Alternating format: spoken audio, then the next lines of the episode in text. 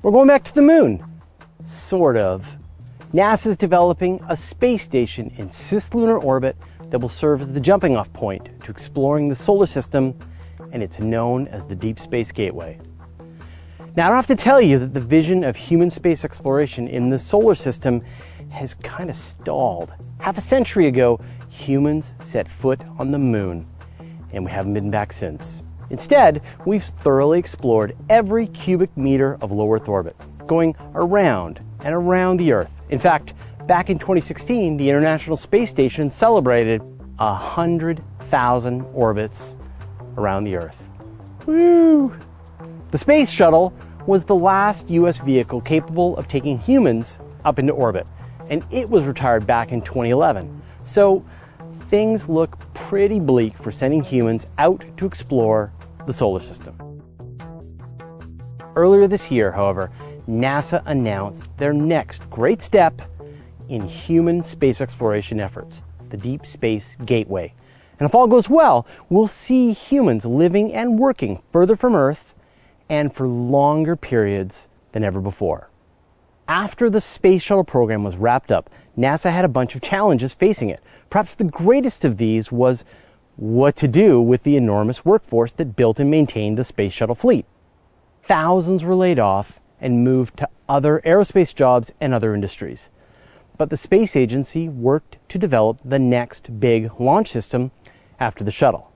Originally, they were the Ares rockets as part of the Constellation program, but these were canceled and replaced with the Space Launch System. Now, we've done a whole episode on the SLS, but the short version is that this new rocket will be capable of lifting more cargo into orbit than any rocket ever.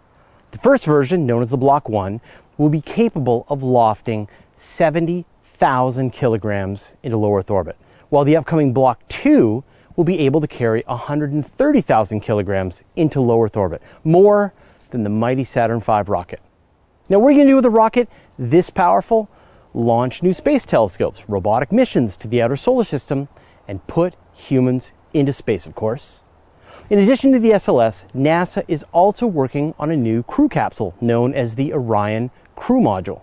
This Apollo esque capsule will be capable of carrying a crew of four astronauts out beyond low Earth orbit and returning them back to Earth.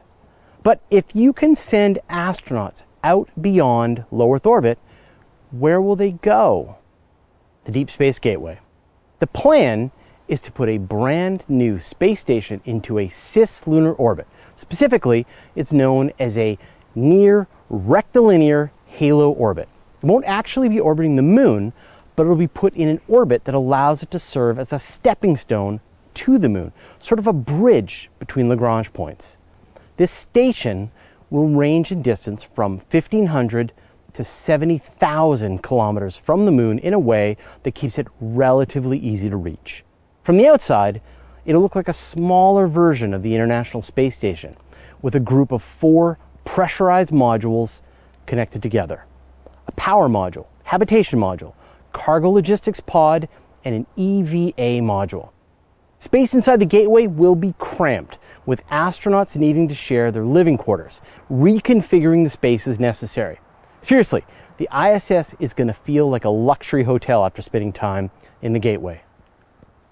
The station will be solar powered with the arrays providing 40 kilowatts of energy. It'll also have 12 kilowatt ion thrusters, which will be used for station keeping, as well as traditional hydrazine thrusters. The first habitation module will be capable of supplying the astronauts for 30 to 60 days, but a later cargo logistics pod will extend the length of missions.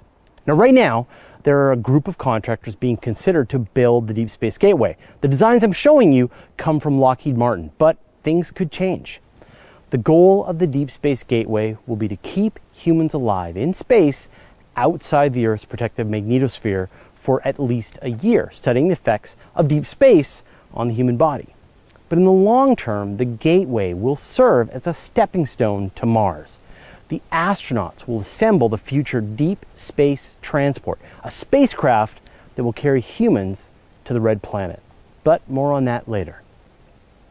On the International Space Station, astronauts are protected by the Earth's magnetosphere from solar radiation and cosmic rays. But on board the Deep Space Gateway, there will be no such protection. Instead, the station will need to be reinforced with radiation protection. At the same time, the region actually has less space junk, so it won't need the same kind of micrometeorite protection. In addition to being a science platform, the DSG will serve as a base of operations for exploring the moon. In the near term, NASA is planning new lander and rover missions to the moon. The Gateway could serve as a dock for missions blasting off from the moon, where astronauts could unload science samples and refurbish a rover for another mission down on the lunar surface.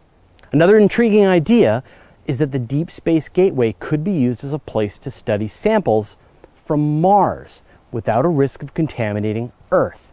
Under the current planetary contamination guidelines, samples from Mars need to be sterilized before they can be brought to Earth. It's hard to search for life in your samples when you need to kill all the life in your samples. But I'm sure the astronauts will be willing to take the risk of catching Martian flu for a chance to discover there's life on Mars. Now that I've explained what the Deep Space Gateway is and how it'll work, it's time to wonder when the whole thing is going to get built and what happens next. And I'll tackle that in a second, but first I'd like to thank Dave Tapley, Ken Lepre, Savannah Mima, and the rest of our 762 patrons for the generous support. If you love what we're doing and you want to get in on the action, head over to patreon.com slash universe today. When will we actually see the Deep Space Gateway? Not for a few years, sadly. Building the gateway is going to require a few launches of the SLS, and there are already a bunch of missions queued up to use this new launch system. The first launch of SLS will be an uncrewed test with an Orion capsule sometime in 2019, known as EM1. This will be followed by the launch of the Europa Clipper mission, also in 2019. Once these missions are out of the way, the first crewed launch with SLS blasts off sometime between 2021 and 2023, designated as EM2. This is when the construction of the Deep Space Gateway begins. Four astronauts will spend three weeks beyond low Earth orbit, delivering the first module to the Deep Space Gateway, the Solar Power Electric Bus. In 2024, EM3 will have another crew of four blast off with the Deep Space Gateway's habitation module. EM4 should lift off by 2025 with the logistics module. Finally, sometime around 2026, mission EM5 will deliver the station's airlock module. What comes next? after the Deep Space Gateway, there will be the Deep Space Transport. Now, if you've seen The Martian, think of the Hermes spacecraft that ferries the crew to and from Mars. The details are kind of thin right now, but if all goes well, the pieces of the transport will launch to the Gateway by 2027. The various components will be assembled by the astronauts over the course of several launches, and once completed, the deep space transport would make a series of one to three year missions to and from Mars. It'll carry a crew of six astronauts in a large habitation module and keep them alive for the journey. The first mission could head out in 2033 with a human flyby of Mars. Side note, wouldn't it be heartbreaking to get that close to Mars and not actually be able to set foot on the surface? Anyway, future missions to Mars will include landings and perhaps a visit to the SpaceX luxury Martian hotel where the astronauts can relax and apologize to each other for what they did when they all got space madness. But this is so far in the future, it's pretty hard to even wrap my mind around it yet. Of course, these are all long term plans. And as I mentioned in previous episodes, long term plans have a tendency of getting canceled. So who knows if the Deep Space Gateway will actually get constructed or if NASA will shift its support to private missions to Mars. We'll just have to stay tuned. How do you feel about the Deep Space Gateway and NASA's current plans to explore the solar system? Let me know your thoughts in the comments. Time for your playlist. All about the Deep Space Gateway. First, Beyond Science walks around in a mock up of the Deep Space Gateway. I'm kind of jealous. A video from Boeing about their hardware which will take us to Mars. Digital Benny builds the Deep Space Gateway in the Kerbal Space Program, a live interview with NASA administrator from Deep Astronomy, and finally, a lecture about NASA's path to Mars. And that starts right now. The various components will be assembled by the astronauts over the course of several launches, and once completed, the deep space transport would make a series of. oh my god. That is crazy.